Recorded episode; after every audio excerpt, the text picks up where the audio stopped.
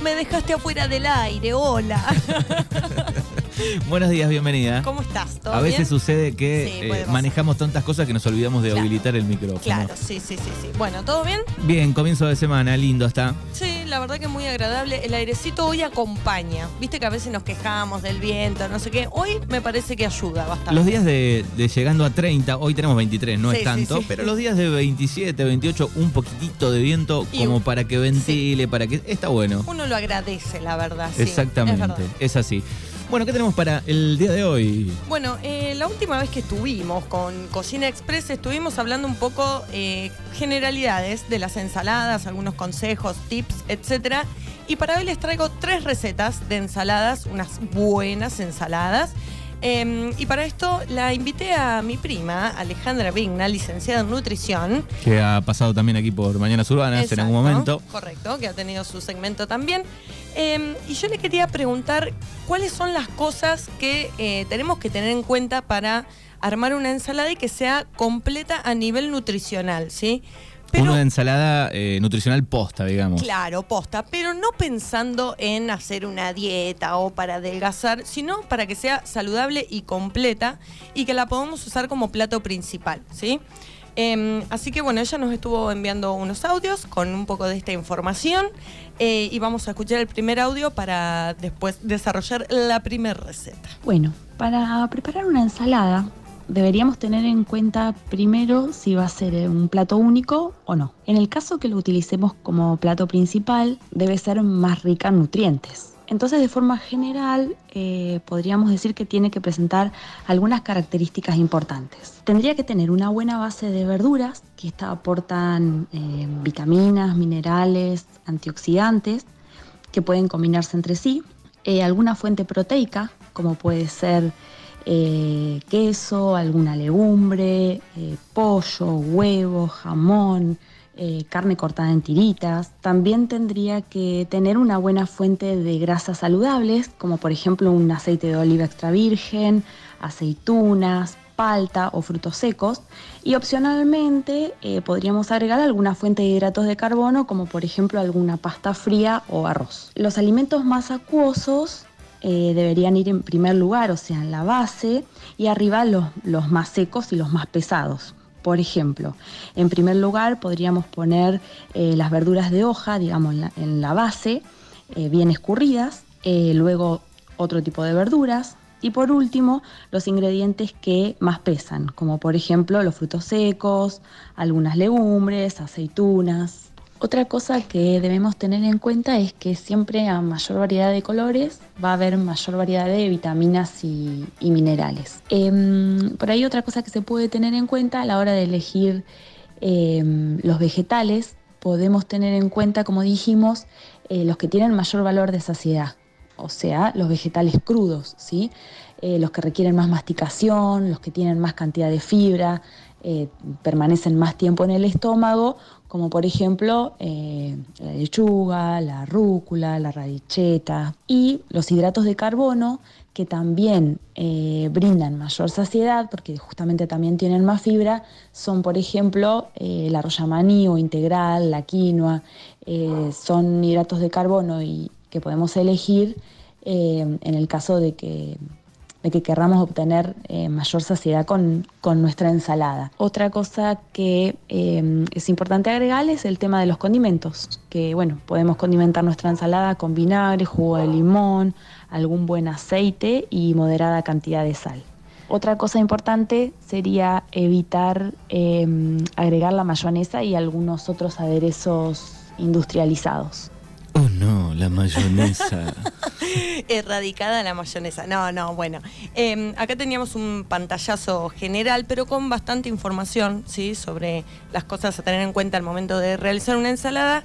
Para destacar, base de verduras, fuente proteica, grasas saludables y eh, los hidratos de carbono, que, bueno, ella los mencionaba como, un, como una opción, pero cuando usamos eh, la ensalada como plato principal, está bueno incorporarlos. Eh, en un momento ella también habla del de, tema de la saciedad. de incorporar alimentos o ingredientes que nos generen más saciedad. Ella hablaba de alimentos que tengan fibra o que requieran mayor eh, masticación o los hidratos de carbono. Y a mí acá me gustaría agregar también que los sabores, cuanto más sabores usemos, también va a generar saciedad, ¿sí? Porque si hacemos todo medio soso, por decirlo de alguna manera, el paladar como que no termina de llenarse, ¿viste? Mm. Como que queda ahí como, mm, como queda ahí medio en el aire. Eh, entonces incorporamos sabores, nuestro paladar también se siente satisfecho, ¿sí? Y, por- los, y los colores. y los colores, lo de los colores es fantástico porque mm, también con eso eh, podemos usarlo como base de, de estructura, digamos, para realizar nuestra ensalada. Entonces tenemos un verde, un naranja, un rojo, un amarillo, ¿sí? Entonces con eso también podemos armar una rica ensalada. Y por último, también me gustaría decir que ella en un momento dice que lo ideal sería incorporar los eh, ingredientes pesados al final, como los frutos secos o en el caso de que se usara queso, para que no se humedezcan. La columna anterior habíamos dicho que lo ideal sería ponerlos al principio. ¿Por qué? Porque eh, si los ponemos al final, lo que vamos a, generar es que eh, las hojas verdes que utilicemos se van a aplastar y van a perder volumen. La comida también entra por los ojos. Entonces, si nosotros vemos un plato con unas lechugas, unas rúculas bien pomposas, Esto va a alcanzar, Claro. decimos. Si no decimos no va a alcanzar. Exacto, porque muchas veces nos pasa que vemos dos cositas arriba del plato y decís yo con esto no como ni a palos y después estás satisfecho, pero uno se queda con la idea de que era poco. Entonces eso también hay que tenerlo en cuenta. Pero bueno, ella lo marcaba por una cuestión de que no se humedezcan. Si nosotros usamos frutos secos eh, y los incorporamos en primer lugar y después los verdes que no están del todo secos, como estuvimos hablando la, última vez, hay que escurrir, hay que lavar. eh, bueno, eso también puede alterar un poco la, la textura, sobre todo de ese ingrediente, ¿sí? Entonces, teniendo en cuenta todas estas cosas, Sí. vamos a ir por la primera receta. Una señora, señora ensalada eh, para utilizar como eh, plato principal, ¿sí? En primer lugar, eh, arroz yamaní. El arroz yamaní a algunos les gusta, a otros no, lo podemos reemplazar por otro arroz. A mí me gusta mucho la textura que tiene el arroz yamaní porque es más tirando, eh, es como un arroz integral. Entonces queda como con una textura un poco más al dente que un doble carolina, por ejemplo, ¿sí? Eh, en segundo lugar, vamos a incorporar vegetales cocidos. En este caso, calabaza al horno. Yo soy fan de la calabaza al horno, la verdad me encanta. La vamos a cortar en eh, cubos o en tiritas y la vamos a condimentar con un poco de tomillo, que le queda muy bien, un poco de eh, sal y eh, aceite, ¿sí? Mm, Lo mezclamos todo y lo mandamos al horno.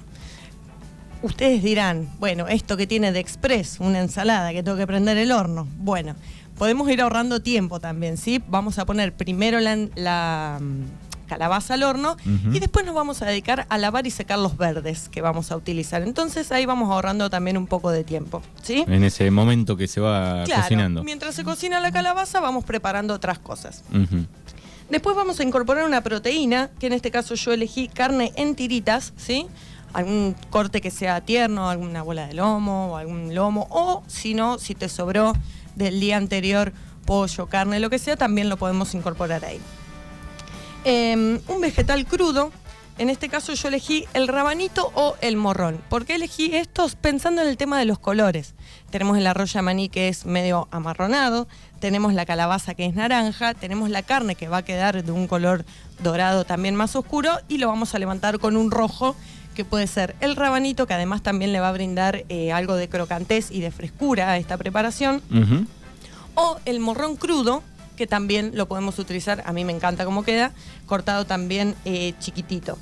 Em, y por último, la base de verdes, que en este caso yo elegí rúcula, espinaca y lechuga crespa. Lechuga crespa porque me gusta a mí. O sea, después cuando ustedes la preparen en su casa, elijan la lechuga que quieran o la combinación de verdes. gran variedad de lechugas que hay. Exacto. Y eh, recordemos que los verdes, ¿cómo los vamos a cortar? ¿Cómo los vamos a cortar los verdes? Con las manos, para que no se oxiden y para que no pierdan tampoco este volumen del que hablamos eh, anteriormente. Por último, ¿cómo vamos eh, a condimentar esta ensalada? ¿Cuál es el aliño que vamos a preparar? Y acá entra el tema del sabor que les comentaba hoy para generar también más saciedad. Ya viene potente la ensalada, ¿sí? Con la calabaza, con el arroz, con todos estos ingredientes, le vamos a agregar un poco más de sabor para terminar de explotar eh, de sabores. Y eh, lo vamos a preparar con mostaza, jugo de limón y aceite de oliva. Lo vamos a preparar aparte, ¿sí? En un frasquito o en un cuenquito, lo que sea, mezclamos todo y se lo agregamos a esta ensalada al final. Em, también, por último, le vamos a agregar unos frutos secos. A mí me encanta cómo quedan los frutos secos en la ensalada o ese, ese factor crocante que, le, da, le puede dar un crutón también. Eh, pero los frutos secos, en este caso, elegí las nueces. Que la verdad que me parece que hace de todo esto una preparación espectacular. Bien, así que nuez, si nos gusta la nuez. Sí, eh, puede, ser, un maní, maní, puede ser una almendra, puede ser un pistacho, puede ser lo que se les ocurra. Bien. Bárbaro. Para la segunda receta le preguntaba eh, qué tendríamos que tener en cuenta para hacer una ensalada como plato principal en el caso de que nuestra dieta sea vegetariana o vegana y esto nos decía. Bueno, por otro lado, eh, a veces está esta creencia errónea de que aquella persona que por algún motivo decidió ser vegetariana o vegana tiene una alimentación falta nutrientes. Y bueno, y no es así si, si se tienen varios recaudos. Si queremos comer una ensalada, siendo vegetariano o vegano, por ahí lo que tenemos que tener en cuenta es que la base sea, que nos aporte fibra, que tenga, bueno, brotes verdes y hojas verdes. Eh, después el resto de las verduras, las que querramos. Eh, también para los amantes de lo agridulce, está bueno incorporar frutas como la manzana y la pera, que, que combinan muy bien en este tipo de ensaladas. Y bueno, en estas ensaladas las proteínas eh, van a estar aportadas por las legumbres, por la quinoa o por el tofu. Eh, también le podemos agregar bueno, frutos secos que van a ser eh, una buena fuente de grasas saludables, como el, aceite de oliva, alguna aceituna, como dijimos anteriormente, pasas de uva, también se les puede agregar alguna otra opción. Por ejemplo, en un vegetariano puede, podría incluir el huevo como fuente proteica, bueno, el vegano no, no lo va a incorporar. Bien, perfecto. Bueno, acá también eh, una... Nada, las cositas a tener en cuenta cuando tenemos una dieta vegana o vegetariana o nos pinta comer algo sin carne también, ¿no? Porque Que cada tanto está bueno implementarlo eso. Sí, a mí me gusta la verdad la, la variedad de... O sea, lo que podemos crear sin la carne, porque a veces nos encasillamos en que es carne con algo. ¿sí? O sí o sí tiene que tener carne porque si no, no es comida, ¿viste? Hay muchos que piensan como que eso también. Se puede poner como un cronograma así, bueno, lunes y miércoles. Sí, también. Le entro solo a los vegetales. Sí, puede ser, la verdad. Este, y bueno, entonces para esta receta eh, les traje una ensalada con base de quinoa, ¿sí? Como decía ella, también puede ser, eh, en, en este caso vamos a tener la proteína con la quinoa. ¿Qué tenemos que tener en cuenta al momento de cocinar la quinoa? La tenemos que lavar bien antes, unas 5, 6, hasta 7 veces. La podemos lavar antes de cocinarla porque tiene un antinutriente que se llama la saponina, que eh, lo que hace es que le genere un sabor amargo a la quinoa o que sea difícil de, de digerir. Es lo mismo que pasa con las legumbres. ¿Por qué hidratamos las legumbres la noche anterior? es para eliminar este antinutriente que eh, está en la cáscara, en la superficie de, este ingrediente, ¿sí? Entonces la vamos a lavar y la vamos a cocinar. Otra opción que podemos utilizar, si no les gusta la quinoa, es el cuscús, que me encanta, eh, que es una sémola de trigo, así que es como súper chiquitito, em, y en el que también vamos a estar incorporando hidratos en ese caso. ¿Bien? El cuscús es súper simple de cocinar es simplemente se hidrata con agua caliente y queda buenísimo, queda una textura espectacular. En segundo lugar, y acá me abrió una puerta porque yo soy fan de lo agridulce, la verdad me encanta meterle cositas dulces a las preparaciones, porque no solo porque me gusta, sino porque también hace resaltar los demás sabores. Generalmente en pastelería eh, cuando se hace alguna torta, o lo que sea, se le agrega una pizca de sal a las preparaciones porque hace que todos los demás ingredientes resalten. Se levanten. Claro, en este caso al revés con lo dulce, ¿sí? Y em, elegí como fruta higo, que qué rico el higo. Además estamos próximos a la, temporada también. Pasas de uva pueden ser también, o los dátiles. Sí que los dátiles también eh, son muy ricos. Los que vienen, nada, los que compramos en la dietética y demás, tienen un nivel de, de dulzor bastante importante, así que ojo con las cantidades que usemos. En tercer lugar, vamos a incorporar la fibra con brotes. Es medio por ahí, a veces no se consigue muy fácilmente los brotes. Los que más comúnmente se consiguen son los de soja, que son grandes y también nos van a aportar volumen, eh, frescor y, y crocantez también a la preparación. Pero si no, eh, se pueden hacer caseros brotes de lentejas. Es muy fácil eh, hidratándolas y bueno, no, no voy a ahondar en esto porque tampoco la tengo demasiado clara, pero digo, es muy fácil de hacer en cualquier eh, tutorial de YouTube. Hay mucho video dando vueltas. Sí, sí, sí, ahí van a aparecer. Y lo que está bueno de los brotes de lentejas es que consumimos el brote, pero al mismo tiempo el- la legumbre, digamos, La semilla el- claro, se, se mantiene, no es que se elimina, sino que se come todo. y sumamos también ahí. Y ahí sumamos un montón. Bien. Perdón. Eh, vamos a incorporar eh, con la grasa saludable de vuelta algún eh, fruto seco. Maní o pistacho que queda espectacular, pero bueno, el temita del precio, ¿no? Así que no podemos ir volcar para el lado del maní también. Y por último, unas verduras eh, que en este caso yo elegí espárragos o eh, repollitos de Bruselas que eh, tratemos acá también de meterle onda en la cocción. Si no lo hagamos hervidos y ya, si no, los podemos sellar en una plancha con un poquito de sal. Eh, entonces esa caramelización va a generar mucho más sabor y va a resaltar mucho más el sabor de ese ingrediente. Y por último, ¿cómo la vamos a condimentar? Con perejil picado, ralladura de limón y aceite de oliva. Acá volvemos a, una de las primeras columnas que eh, en esto de ir condimentando, como decía Ale en el primer audio, tratemos de eh, dosificar el uso de la sal. Bueno, si la aplicamos en el momento correcto, vamos a hacer resaltar el sabor de todos los ingredientes y no la vamos a tener que agregar al final ni en el aliño o la vinagreta. ¿Bien? Y por último, eh, le preguntaba qué tenemos que tener en cuenta para eh, realizar una ensalada como guarnición del clásico asado y esto nos decía. Y si queremos acompañar eh, con una ensalada un clásico asado, eh, ahí tenemos la carne vacuna y la ensalada combinan proteínas con eh, vitaminas y minerales. Y bueno, la- las opciones son un montón, por ejemplo, la clásica ensalada mixta de lechuga, tomate y cebolla, eh, ensalada de zanahoria, tomate y huevo, una ensalada rusa que eh, la papa nos aporta un poco más de hidratos de carbono, eh, una ensalada de hojas verdes que es un poco más liviana y aporta más fibra. Y bueno, las opciones son variadas. Perfecto, bien. Cuando ella me manda este audio, a mí se me viene a la cabeza la pregunta que yo no sé si alguna vez vos escuchaste decir, el tema de que si comes asado con ensalada rusa es una especie de bomba de tiempo en el estómago porque quedás súper eh, inflado, inflamado, lo que sea, ¿no? Como que cae pesado. Es una frase que siempre da vueltas, dio Sí. vueltas, ¿no? Sí, es como un, un mito popular. que Es como la sandía con el vino. Bueno, exacto. Hasta que un día Barassi eh, lo. Lo probó. No, lo. ¿Cómo es? Lo, Ah, sí, en el canal, en el En curso de Telefe. Vero Lozano. ¿No? sí. En Telefe. Le lo hicieron- ataron. Qué bullying le hicieron, no, no, Sí. horrible. Bueno, eh, y otra cosa que también se me ocurría es que hay como una regla ahí impuesta, no sé de dónde salió, que P con P no, no se puede combinar. Pan con papa, por ejemplo, como... Bueno, yo no sé de dónde salen Es estas mentira. cosas. Es mentira. eh, de hecho, ella en, el, en un audio nos responde estas, estas dudas.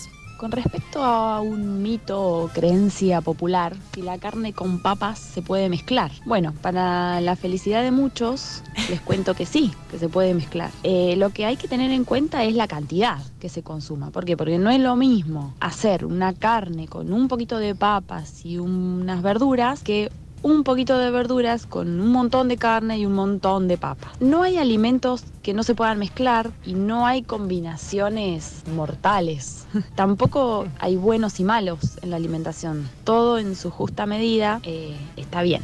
Perfecto, así que como conclusión el temita del equilibrio, ¿no? Porque a veces nos vamos de mambo comiendo y comiendo y comiendo, bueno, por ahí esa es un poco la búsqueda. Claro, si en- comemos 3 kilos de papa, Claro, sí, Con quedas un- explotado. Eh, así que bueno, buscar el equilibrio un poco en cuanto a las cantidades y en cuanto a la variedad también de las cosas que vamos a consumir, ¿no? Bueno, entonces para un buen asado, dije, bueno, ¿qué podemos eh, eh, utilizar como guarnición? Y en este caso me gustó aprovechar el tema de la parrilla para eh, poner eh, vegetales ahí a asarse y hacerse eh, para acompañar eh, este, este ritual tradicional de todos los domingos. Eh, en este caso elegí tomate, ¿sí? que lo vamos a incorporar directamente sobre la, par- la parrilla, cortado a la mitad. Sí. Morrones de los tres colores que los vamos a tirar directamente a las brasas y que queden negros, negros, negros, súper recontra negros, que después los vamos a lavar eh, abajo del chorro de agua fría, los vamos a pelar y los vamos a cortar. ¿En qué sector de las brasas? Eh, el, El- el las- que está desparramado, bien ahí Exacto. suavecito, no en el, montón de brasas, digamos, que está todavía ahí pegado al fuego. Puede ser en cualquiera de los dos, lo que hay que estar atento, digamos. En el, si lo pones en el que está desparramado abajo de la parrilla, bueno, va a ir más despacito. Sí los tenemos que ir girando para que se quemen eh, bien parejo por, por todos sus lados, ¿bien?